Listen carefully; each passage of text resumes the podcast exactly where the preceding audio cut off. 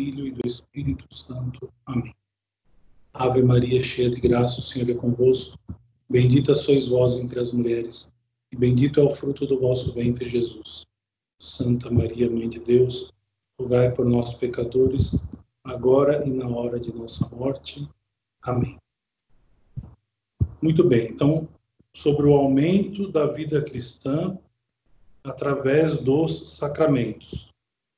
Então, nós vimos o aumento da vida cristã através dos méritos, né? E como nós podemos aumentar, aumentar pelas obras que fazemos os méritos alinhados com estas obras. Agora, vamos ver sobre, é, sobre como que a participação dos sacramentos colaboram para o aumento da vida cristã, ou para o crescimento da vida espiritual, para o aumento da vida de santidade, como, é, independente da expressão. Número 249.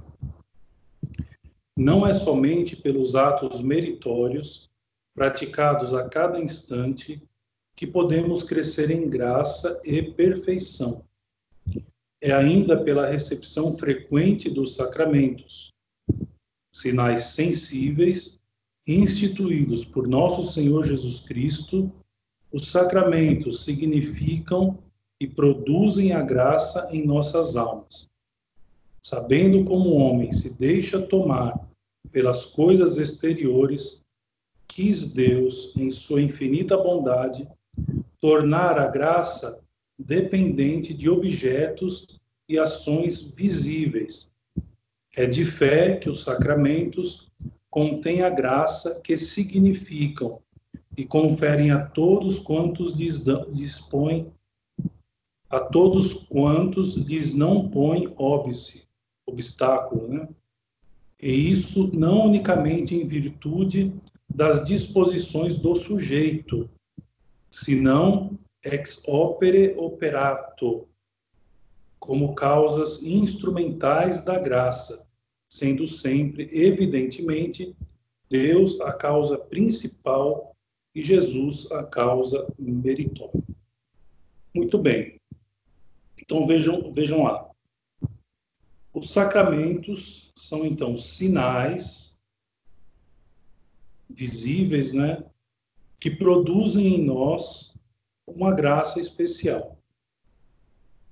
É, muitos autores espirituais vão dizer: graça esta que é necessária a nossa salvação. No entanto, não só. É, cada sacramento ele vai ter uma graça que nós chamamos graça habitual, atrelada ao sacramento, e várias graças atuais. Existe uma graça sacramental que é própria de cada sacramento essa questão do sinal, né? Então, ou seja, nós, é, foi Deus que nos criou. Ele nos conhece muito bem e sabe como é que nós estamos tão intimamente ligados com as coisas sensíveis, com as coisas visíveis. Então, por isso que nosso Senhor quis fazer com que sinais que são sensíveis tragam para nós uma graça que seja eficaz. É, um, um dos evangelhos que nos ajuda muito a compreender a eficácia do sacramento é aquele evangelho da cura do cego. Então vocês vão se lembrar. Então nosso Senhor encontra um cego, ele abaixa, pega um pouco de barro, cospe no barro, suja os olhos do cego com barro e a partir desse gesto, o cego fica curado. Então, a pergunta que nós fazemos: Nosso Senhor, sendo quem Ele é, ele precisaria fazer todo esse ritual para curar um cego? Certamente não. Em outras, em outras ocasiões do Santo Evangelho, Nosso Senhor realiza curas de outros modos, só daquela mulher, por exemplo, tocar na veste de Nosso Senhor ela fica curada. Então vejam só, mas Nosso Senhor então é, dá a este ritual não é um poder que é dele mesmo, certo? Lógico, tem a questão, a questão é, das pessoas que estavam rodeando Nosso Senhor, é, esse, essa união né, de Nosso Senhor com o barro, pegando, colocando no olho do cego, etc. e tal, mostra né, que ele está realizando a cura daquele cego, para que depois as pessoas não, não, não dissessem, né? Não, mas nós nem vimos ele tocar no cego. Claro que tem esse fator também. Mas o fato é, sabendo quem nosso Senhor é, nós sabemos que nosso Senhor não precisaria de nada disso. Bastava, bastava um pensamento de nosso Senhor para que o cego ficasse curado. No entanto, ele quis é, fazer isto. Assim também aconteceu com os sacramentos. Então, ou seja, nosso Senhor institui os sacramentos, fazendo com que esses atos sensíveis, esses gestos, esses rituais, é, não só signifiquem algo, mas que eles produzam aquilo que significam. Então, seja, tudo aquilo que é, significa, que é significado no sacramento que nós recebemos, ele é conferido pelo mesmo sacramento, de modo objetivo. E aqui uma expressão, ex opere operato que significa é, ex opera operado? Significa da, ópera, da obra que opera. Da obra que opera. O que quer dizer essa expressão? Quer dizer que os sacramentos, eles são ações e sinais tais que não depende não, de, não depende da, da do, do padre que confere ou da pessoa que está recebendo a eficácia do sacramento. O sacramento ele é eficaz em si mesmo. Então tem até um, um argumento é, absurdo, né? Que, é, que assim, por exemplo, né? Vamos supor que é, um, um, padre estivesse é, celebrando a Santa Missa meio embriagado, né? É, mas com a forma, a matéria e a intenção correta do sacramento da Eucaristia. A pergunta: Nosso Senhor viria né, para a Santa Hóstia? Sim, a transubstanciação ocorreria. Porque, é, porque a,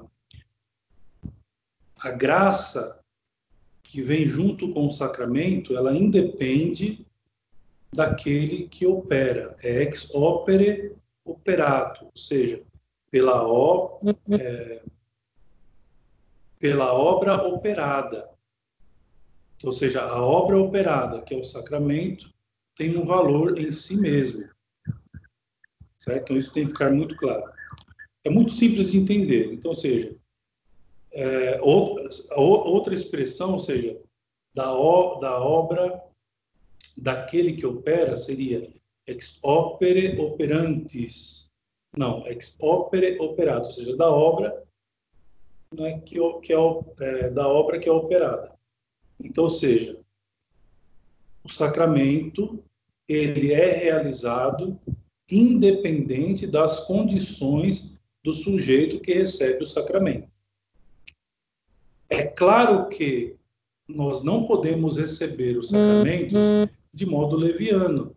Nós não podemos receber os sacramentos é, sem alguma disposição mínima, não é, para aproveitarmos bem esta graça que vamos receber. Isso é uma outra coisa. Agora, o sacramento, a graça do sacramento vai agir. Não é? Vai haver a graça, independente do sujeito certo? É, essa, essa questão de estarmos preparados para receber o sacramento, isso é uma outra coisa, deve haver também. E aí nós devemos pensar que quando nós recebemos indignamente, algum sacramento, veja que é, é, um, é um ato é, sacrílego, chega, chega a ser um ato sacrílego nós receber, recebermos os sacramentos sem as disposições corretas para tal. Não é? Então, muito importante nós termos essa consciência, de que o sacramento é ex opere operato, seja, da obra realizada, da obra operada. É, e não da obra daquele que opera, mas simplesmente da obra operada. Então, ou seja, o sacramento, ela, é, o sacramento, ele vai conferir a graça. E ponto final. Certo? Mesmo se nós não tivermos a disposição correta. Ou seja, o sacramento, ele tem esse poder eficaz, né? Um poder eficaz. Independente do sujeito, ele opera. Ele, ele opera a graça em nós. E aí devemos ficar atentos para não recebermos os sacramentos de modo indigno ou sem as, as, a preparação devida para não cometer nenhum tipo de sacrilégio. É aquilo que São Paulo diz na carta aos Coríntios, né? Sobre o sacramento da Eucaristia. Quem comunga indignamente, comunga a própria condenação. Aquilo que deveria servir para nós como um, um remédio espiritual vai servir como um veneno se nós recebermos o sacramento indignamente. Muito bem, 250. Cada sacramento produz, além da graça habitual ordinária, acabei de dizer, disse anteriormente, né? Ou seja, que existe uma graça habitual ordinária que cada sacramento vai conferir. Essa graça habitual é aquela que é necessária para a nossa salvação. É, então, além desta graça habitual ordinária, então nós o sacramento produz uma graça que se chama de graça sacramental, ou que é própria desse sacramento. Então, cada sacramento tem uma graça sacramental específica. É, esta não é especificamente distinta da primeira, mas acrescenta-lhe, segundo São Tomás e da sua escola, um vigor especial, destinado a produzir efeitos em relação com cada um dos sacramentos. Então, ou seja, não é que elas são é, completamente distintas, a graça habitual do sacramento e a graça sacramental, mas que uma vai acrescentar a outra. Ou, em todo caso, segundo a doutrina universal, confere um direito a graças atuais especiais que são que serão conferidas em tempo oportuno para se cumprirem mais facilmente os deveres impostos pela recepção do sacramento. Então, ou seja, nós vamos precisar de é, uma firmeza, fortaleza, paciência para viver melhor a vida cristã. Muito bem, esses sacramentos, eles, eles vão nos fortalecer através da graça sacramental a termos essas virtudes necessárias para seguirmos adiante na nossa vida espiritual. Assim, por exemplo, ah, ele, dá um, ele dá um exemplo aqui. Assim, por exemplo, o sacramento da confirmação dá-nos a direito a receber graças espirituais atuais de fortaleza sobrenatural, para lutarmos contra o respeito humano e confessarmos a fé diante de todos e contra todos. Não é? Eu não vou explicar mais detalhadamente sobre o sacramento da confirmação, porque mais para frente ele vai, daqui a alguns parágrafos, ele vai dizer cada um dos sacramentos, inclusive o sacramento da crisma.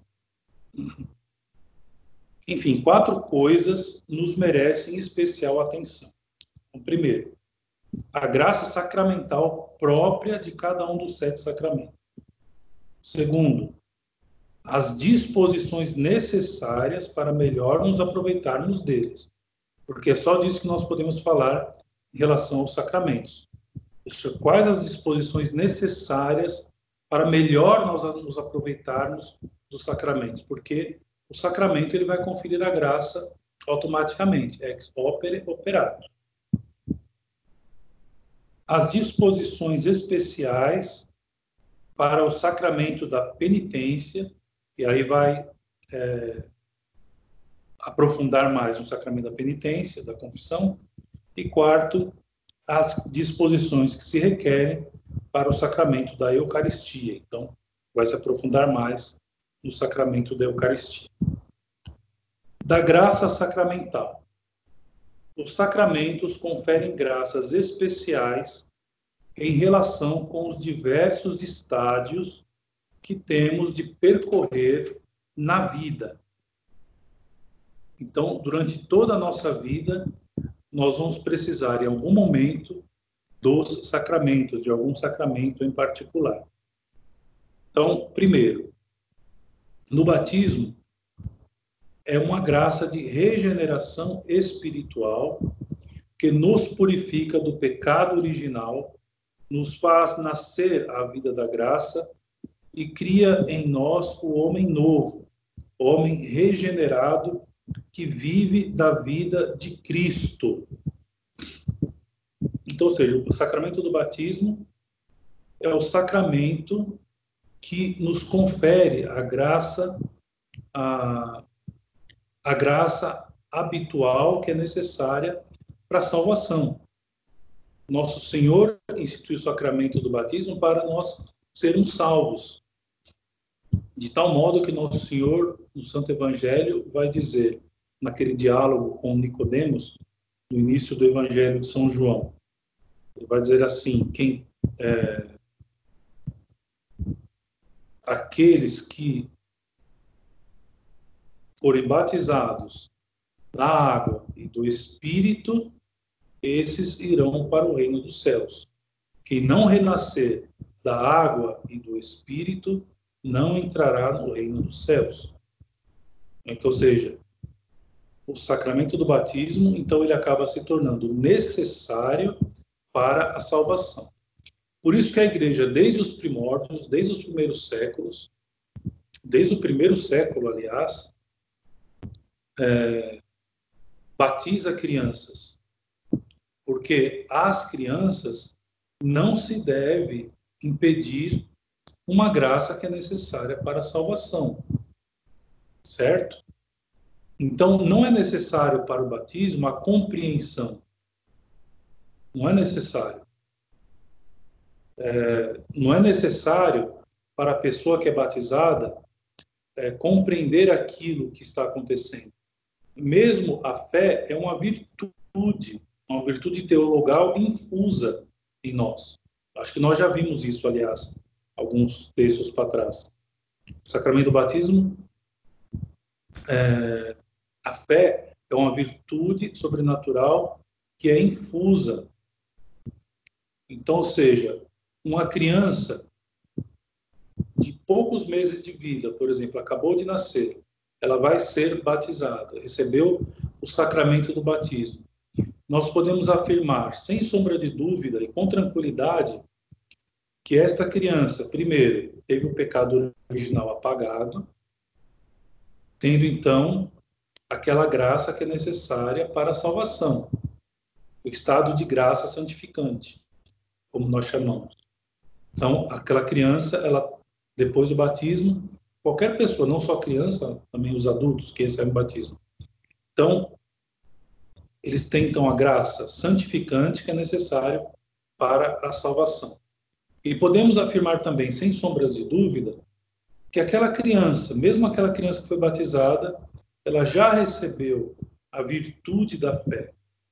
Mesmo que ela ainda não consiga exercitar a fé, né, isso os pais vão ajudar com o tempo, os padrinhos, etc. Mas nós já podemos afirmar, sem sombra de dúvidas, que aquela criança já recebeu no dia do batismo a virtude da fé. Certo? Continuando o texto. Segundo a bela doutrina de São Paulo, pelo batismo somos sepultados com Jesus Cristo.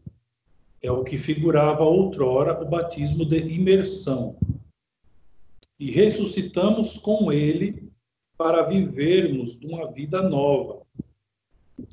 E aqui tem o texto em latim e a nota aqui embaixo, Romanos, capítulo 6, versículos de 3 a 6. A graça especial ou sacramental que se nos confere é, pois, uma graça de morte ao pecado, de crucifixão especial, que nos permite combater e mortificar as tendências más no homem velho. Então, veja que bonito isso, né? Então, seja, uma graça de morte ao pecado, então, seja, nós, quando somos batizados, morremos para o pecado. Mas alguém pode dizer assim, mas é, com o tempo, tudo bem, o sacramento do batismo, ele apaga o pecado original, nos dá o estado de graça santificante, que nos garante a vida eterna. Mas o, o sacramento do batismo não elimina a nossa natureza pecadora. Nós somos pecadores. É, tudo bem, não há problema nenhum quanto a isso. Nós somos pecadores, só que nós temos a graça especial para, no decorrer da vida, continu, continuarmos a lutar contra o pecado. É dessa graça que estamos falando.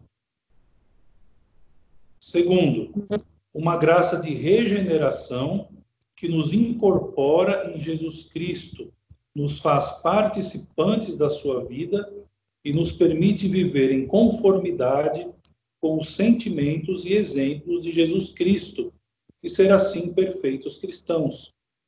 De onde se deriva para nós a obrigação de combater o pecado e as suas causas, de aderir a Jesus Cristo e imitar as suas virtudes, Ora, porque nós temos a graça para isso, nós recebemos pelo sacramento do batismo a graça para isso.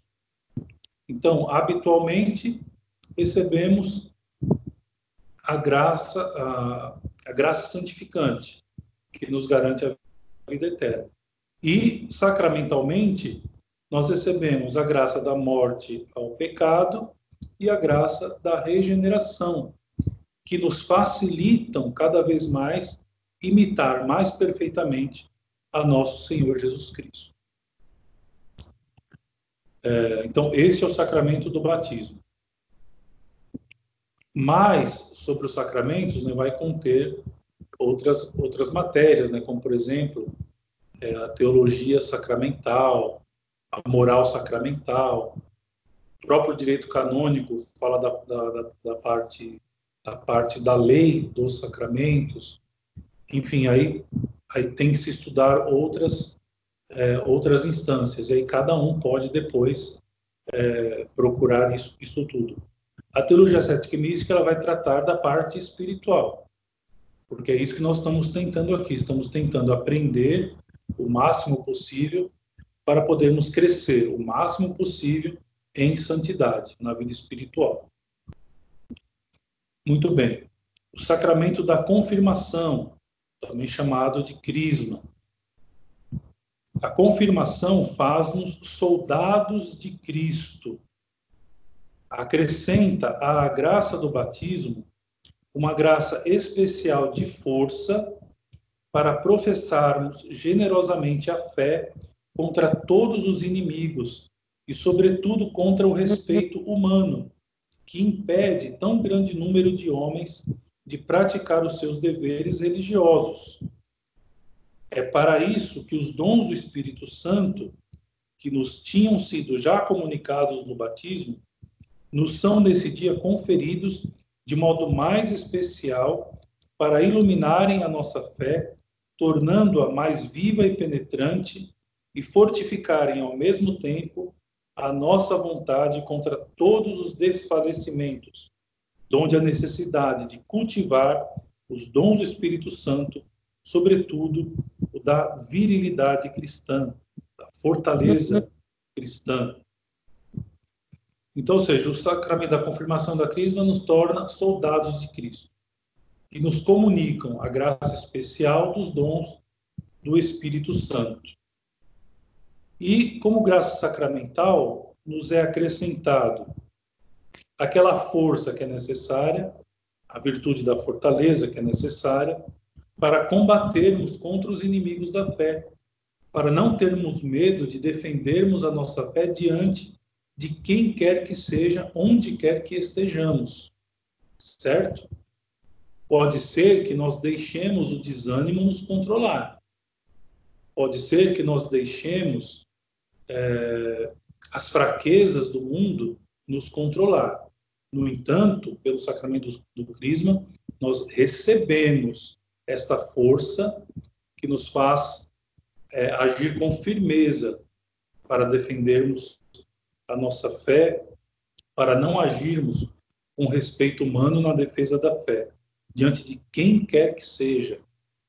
Podemos deixar a vergonha nos ganhar, mas isso não quer dizer que nós não temos a graça para agirmos diferente. Então, esta é a questão.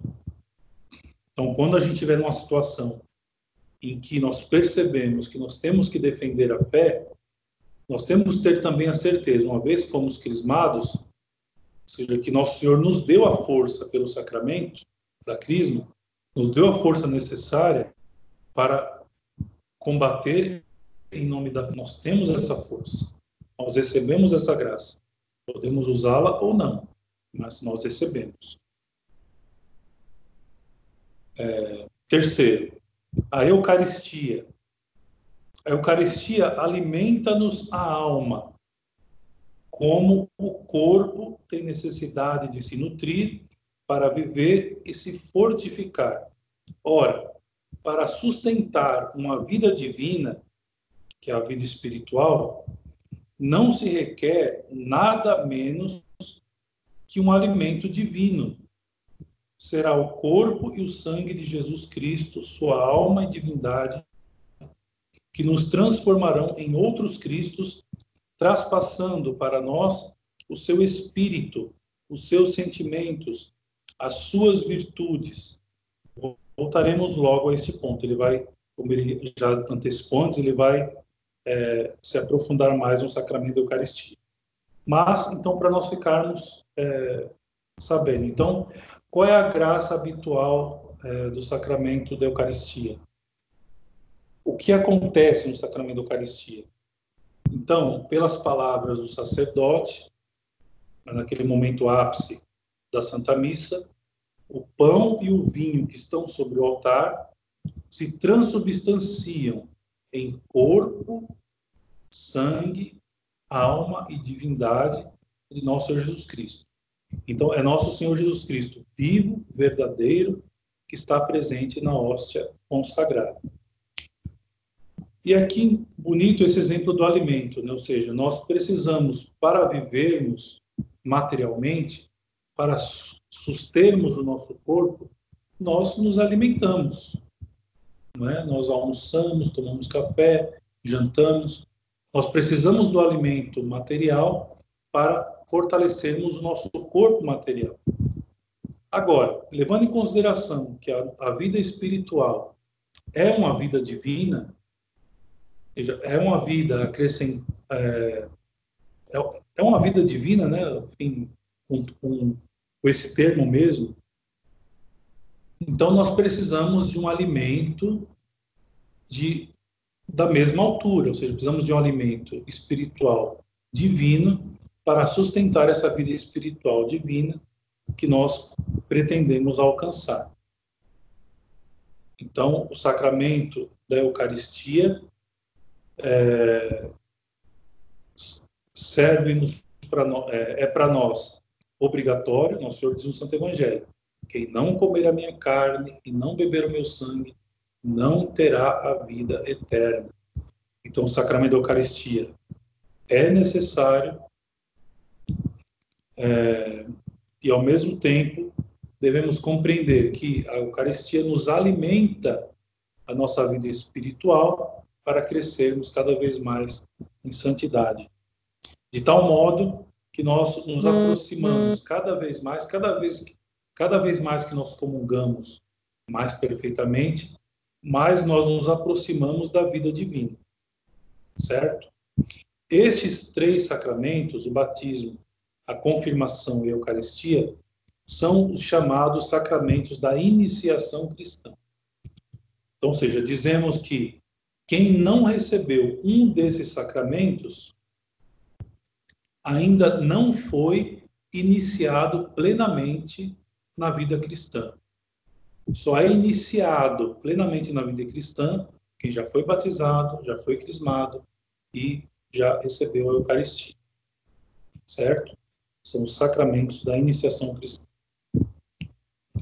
Quarto, se temos a infelicidade de perder a vida da graça pelo pecado mortal, o sacramento da penitência, também chamado da confissão, lava as nossas faltas no sangue de Jesus Cristo, cuja virtude nos é aplicada pela absolvição, contanto que estejamos sinceramente contritos e decididos a romper com o pecado como abaixo explicaremos. Disse anteriormente que vai dar um destaque maior para o sacramento da, da confissão.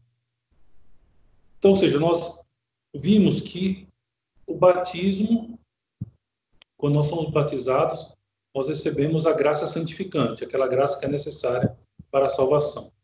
Pode ser que pelo pecado mortal nós é, cheguemos a perder essa graça santificante pois nós já vimos anteriormente, só o pecado mortal é capaz de nos fazer perder a graça santificante. E se por um deslize é, nós viermos a perder a graça santificante, nós não devemos é, ficar é, tão preocupados, porque Deus é tão bom conosco que nos deu um outro sacramento, que tem a finalidade de restituir a graça batismal. Ele restitui a graça santificante. Então, não é forçoso nós dizermos que quando nós saímos do confessionário, é, nós saímos com o mesmo estado que nós tivemos naquele, naquele dia que nós somos batizados. Certo? É claro, existem as condições para o sacramento da confissão. Nós temos que ser sinceros na hora de, de dizer os nossos pecados, é, não tendo a preocupação de ficar omitindo o pecado diante do sacerdote, porque isso não, não leva a nada. O, sacer, o sacerdote ele não vai é, é, bater em ninguém por, por causa de algum pecado mortal. Ele está ali para é, conferir a absolvição que vai restituir em nós a graça batismal. Muito bem. 5.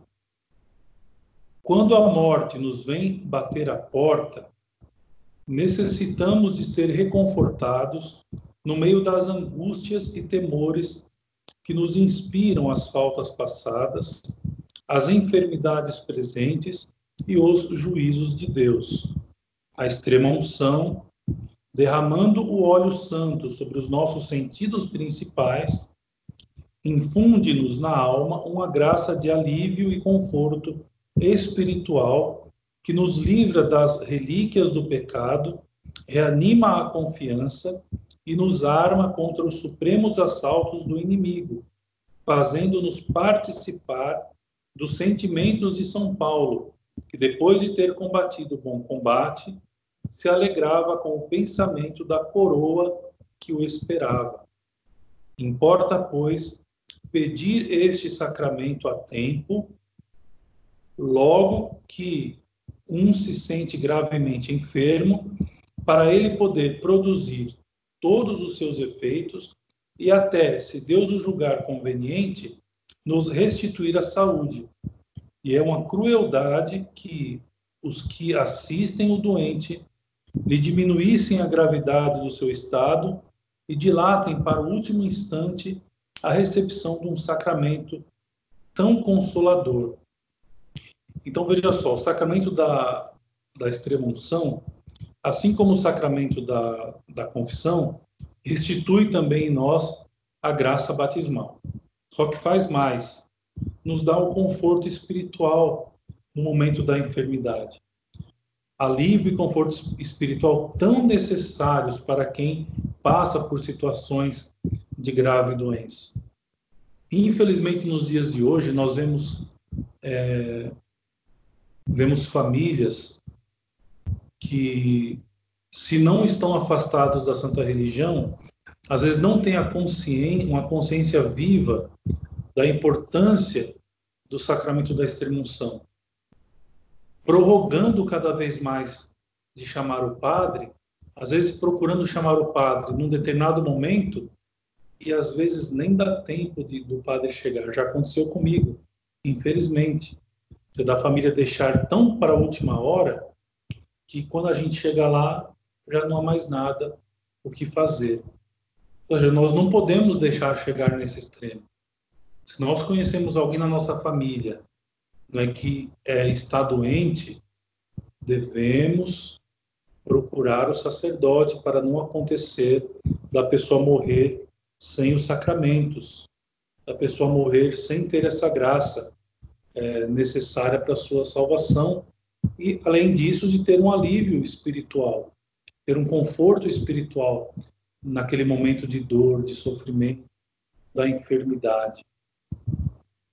E, além disso, a graça do sacramento, se Deus achar justo, é, pode até nos conferir a restituição da saúde.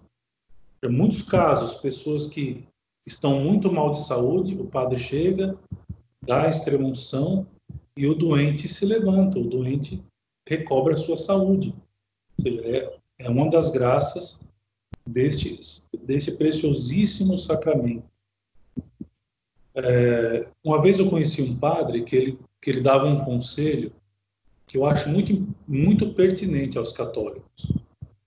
É, como a gente vive numa sociedade é, conturbada, com, com muito mais facilidade hoje do que antigamente de acontecer um acidente grave, então, é, junto com os documentos na carteira, é, colocaram um papelzinho né, bem destacado, dizendo assim: caso de acidente, por favor, chamar um sacerdote. Então, um padre, uma vez numa palestra, aconselhou isso. Eu achei muito bonito, né? ou seja, católico que está precavido né, diante de, de, de qualquer circunstância, um acidente, por exemplo, que venha acontecer, ou, enfim, de qualquer coisa grave. Então, seja, está lá na carteira, chame um sacerdote em caso né, de acidente. Então, é muito bonito isso. Ou seja, nós católicos nos precavermos diante dessas situações para recebermos os sacramentos. E avisar os parentes, né? Todos os parentes nossos devem estar sabendo, né, senhor? Olha, se eu ficar doente, se por algum momento eu cair inconsciente, chame o padre imediatamente. E nós também, em relação aos outros, quando nós vemos alguém doente, cair doente, chame o sacerdote. Nós fomos ordenados para isso também. Nós padres, nós não é, é, nós não temos a regalia, vamos dizer assim, de dizer não na hora que alguém nos pede para ministrar o sacramento da extrema unção. Muito bem. Estes sacramentos bastam para santificar o indivíduo na sua vida privada, ou seja, o batismo, a confirmação, a Eucaristia, a confissão e a extremunção. É, nos bastam para santificar o indivíduo na sua vida privada. Há mais dois para o santificarem nas suas relações com a sociedade. A ordem, que dá à igreja dignos ministros, e o matrimônio, que santifica a família. Então, o sacramento da ordem dá aos ministros da igreja não somente poderes maravilhosos para consagrar a Eucaristia, administrar os sacramentos e pregar a doutrina evangélica, mas também a graça de os exercer santamente, em particular, um amor ardente para com o Deus da Eucaristia e para com as almas, com a vontade firme de se imolar e consumir completamente por essas duas nobres causas, a Eucaristia e a salvação das almas. A que grau de santidade devem eles tender? Diloemos mais adiante. Então, mais para frente, ele vai dar destaque para o sacramento da ordem. Então, ou seja, o sacramento da ordem é aquele sacramento que vamos chamar assim da sucessão apostólica. Então, Nosso Senhor é, transmitiu o poder é, de, de consagrar a Eucaristia aos seus doze apóstolos. Os seus doze apóstolos, por sua vez, transmitiram esse poder através da imposição das mãos né, e das palavras rituais aos seus sucessores. Os seus sucessores transmitiram isso a outros sucessores e assim por diante, até chegar em nós nos dias de hoje. Não é? O bispo detém a totalidade do sacramento da ordem, então o bispo é o, é o, é o sucessor legítimo dos apóstolos, e o sacerdote que recebe o sacramento da ordem participa do sacramento da ordem junto com o bispo. É? Então, ou seja, é muito bonito isso. Então, padre, ele serve para celebrar a Eucaristia e para santificar as almas.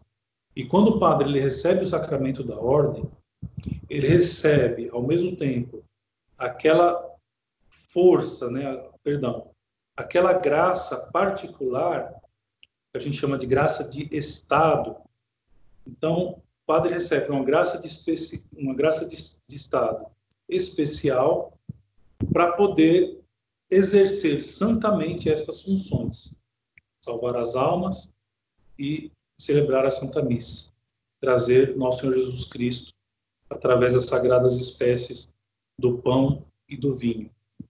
Infelizmente, nós vamos ter padres que é, não têm amor por estas coisas. Infelizmente. Né? Mas é aquilo que nós dizemos de todos os, os sacramentos. Ou seja, a graça nos é dada. Né? Se nós vamos exercê-la ou não, aí já é uma outra coisa, né? E é claro, né? Diz o Santo Evangelho, quem muito foi dado, muito será cobrado. Então, ou seja, se ao Padre foi dado é, algo tão grande como isso, né, de trazer Nosso Senhor à Terra através da Eucaristia e de salvar as almas, então o Padre será cobrado muito por Deus né, no dia do seu julgamento.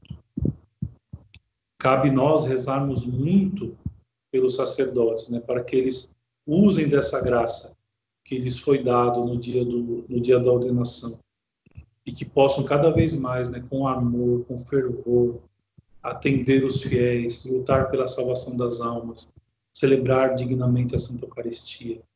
Então, muito importante os fiéis que tomam consciência disso, rezar pelos seus sacerdotes. Isso é muito importante. Continuando. Para santificar a família, célula primordial da sociedade, dá o sacramento do matrimônio aos esposos as graças que tão urgentemente precisam, a graça da fidelidade absoluta e constante, fidelidade tão dificultosa ao coração inconstante do homem, a graça de respeitarem a santidade do tálamo conjugal, a despeito das solicitações contrárias da concupiscência, a graça de se consagrarem com dedicação inalterável à educação cristã dos filhos.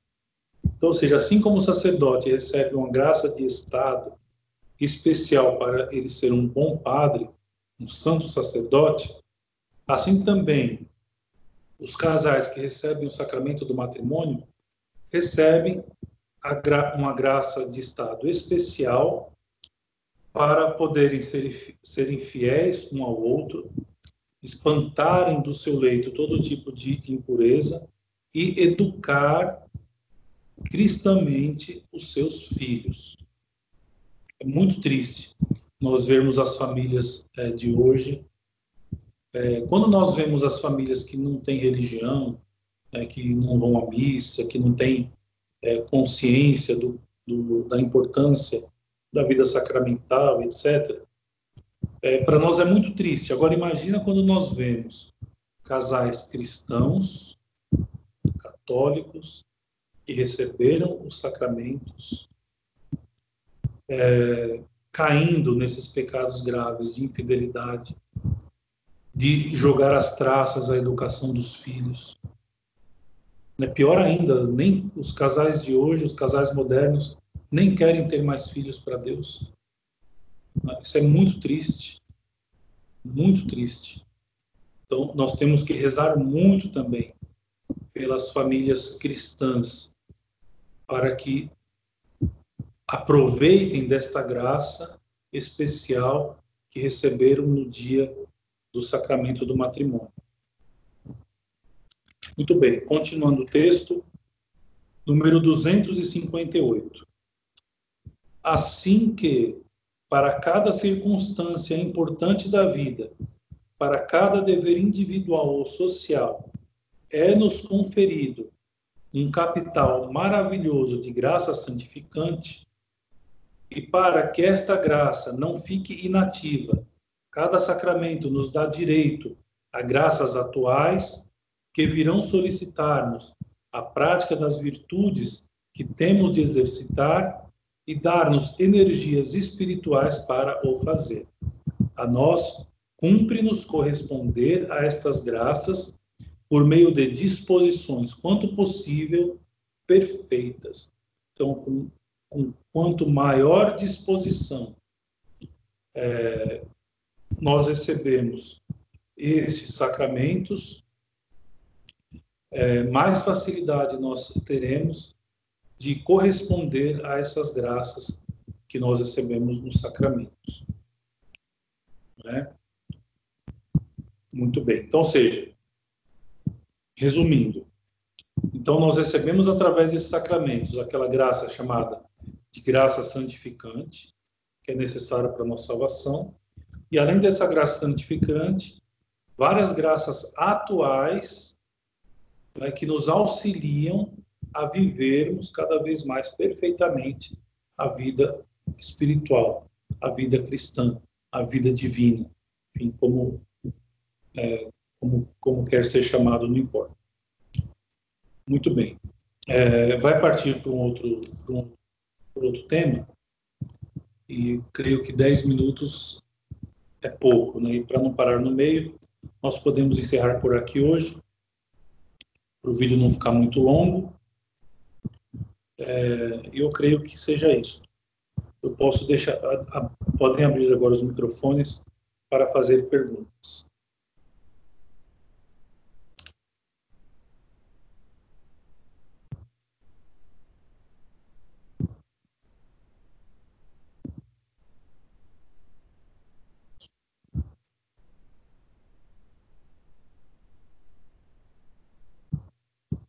É, boa noite. Sua bênção, padre. Boa noite, Deus abençoe. Meu nome é Fábio. É? Fábio. Fábio. Isso. É, eu acredito que talvez essa minha dúvida será melhor esclarecida até na próxima aula. Eu acho que tem muito a ver com as condições para se receber os sacramentos, né? Mas se eu pudesse é. me adiantar um pouco, uma dúvida que eu tenho com relação a confissão. Porque muitas vezes nós temos a, a honestidade para poder realizar uma boa confissão, mas aquela contrição perfeita, às vezes, ela não acontece. É, às vezes, mesmo nós desejando, desejando confessar, acontece, das vezes, a alma, o fiel ali, ele ir confessar simplesmente porque se acostumou com aquilo, talvez, mas não tem o arrependimento aquele arrependimento perfeito, digamos assim, né? Então, sabendo que a graça do sacramento, ela é uma graça habitual, né? Pode acontecer do, da alma não receber uma absorção por, por às vezes o seu coração não está completamente arrependido, mesmo que ele mesmo não perceba isso de alguma forma? É, não tem como a gente, é, não tem como acontecer isso. Primeiro por um motivo muito simples, né? É, se, se fosse assim, seria muito fácil nós colocarmos em dúvida é, a graça especial de cada sacramento. Então, seja, a graça especial do sacramento é a absolvição dos pecados e a restituição da graça batismal. E ponto final. É necessário arrependimento? Ele é necessário, é claro. Agora devemos pensar assim, né, que só o ato da pessoa buscar o sacerdote, se ajoelhar diante do sacerdote para se confessar, isso já é um sinal que demonstra arrependimento. Então, nós pensando assim, é mais fácil é, nós não colocarmos em dúvida a eficácia do sacramento. Agora, é claro, o que, que nós devemos fazer?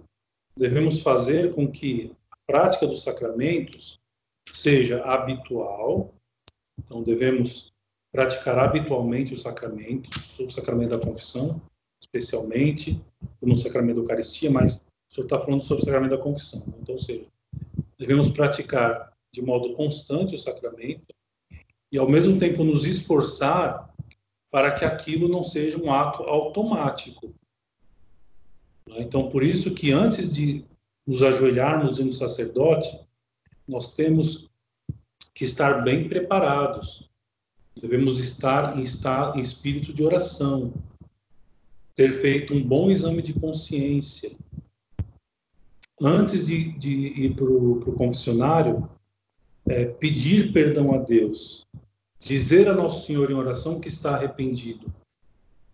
Ou seja, tudo isso né, é, deve anteceder aquele ato próprio do sacramento, que é o fiel se ajoelhar, dizer os seus pecados e receber a absolvição. Então, o fiel ele tem que, ele tem que cada vez mais é, embora o sacramento seja feito de modo constante, habitual, e é bom que seja, é, São Felipe Neri mesmo, por exemplo, ele estimulava o, o sacramento da confissão muito frequente, muito assiduamente.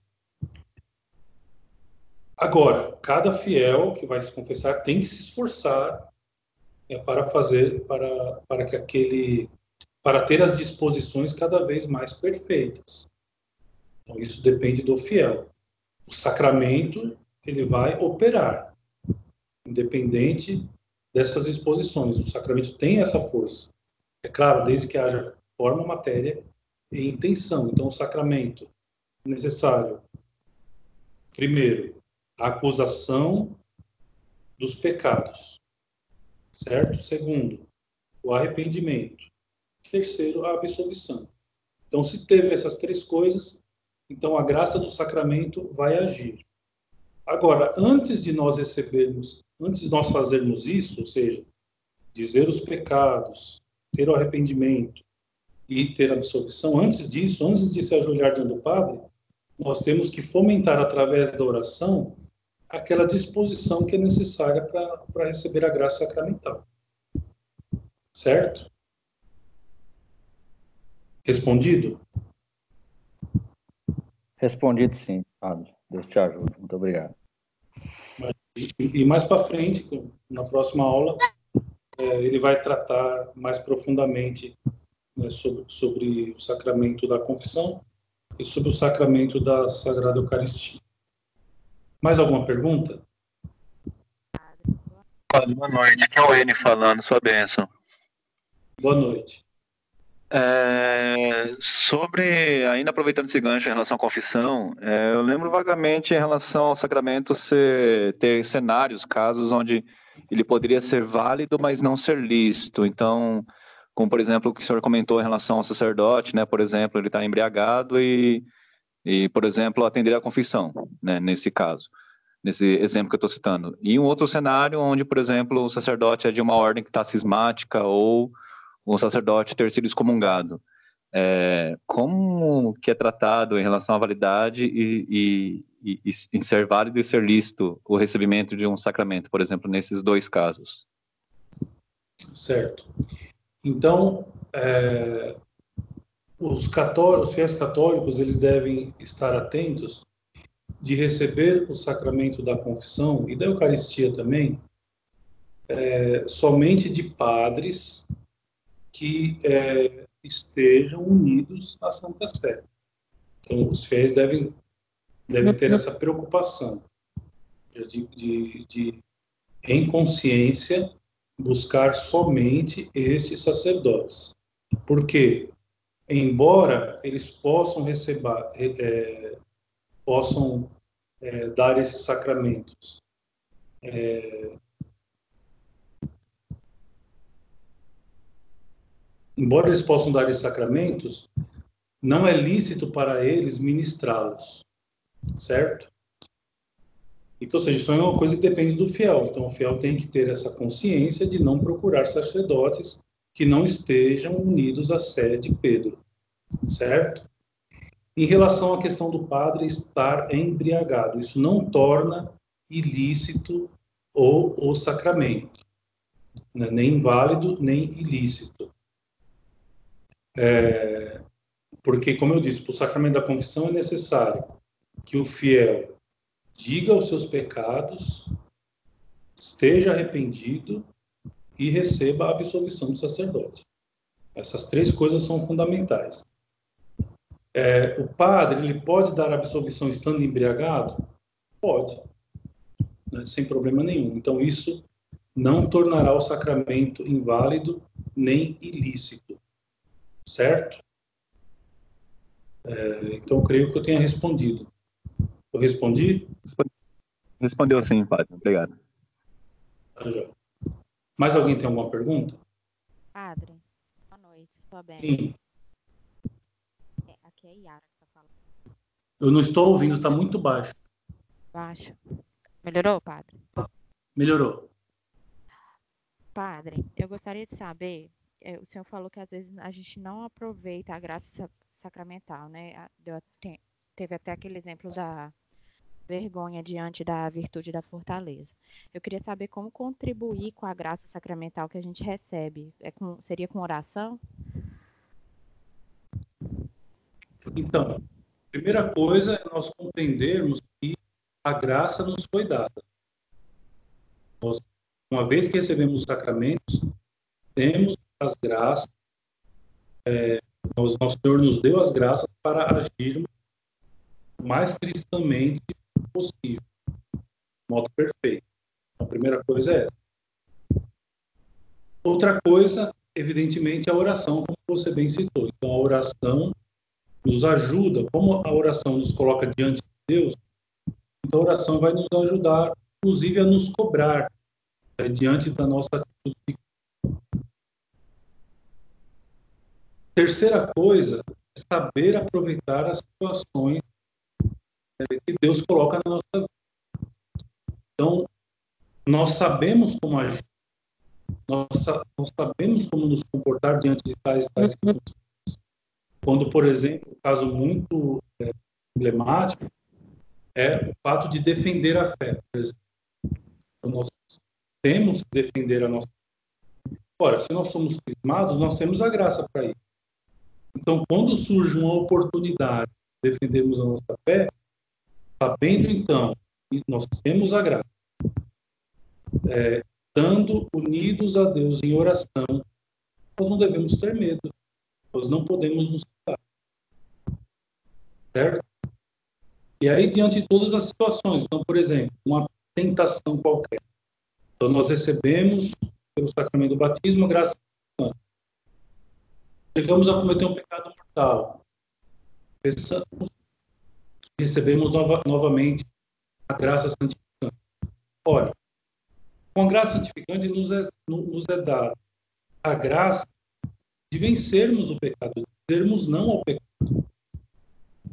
Então, seja, vamos aproveitar as situações. As tentações devem ser para nós é, momentos de crescimento na vida espiritual e não de queda. Agora, é claro, nós vamos ficar atentos, vai nos deixar atentos, mais atentos, diante dessa, dessa situação é oração. Não é à toa que Nosso Senhor une o estado de vigília ao estado de oração, quando ele diz: Pai, atentos e atentos e orai e. Então, ou seja, a oração vai nos dar cada vez mais, é, nos aproximando de Deus, vai nos dar cada vez mais a graça de compreendermos todas as situações como modo de crescermos na vida espiritual, aproveitando da graça que nós recebemos certo? Ou seja, sabemos que recebemos a graça do sacramento. Estamos em é, união com Deus através da oração. Então, vamos praticar quando surgir essa oportunidade. Certo? Certo, Padre. Muito obrigada. Sua benção. Deus abençoe. Mais alguma pergunta?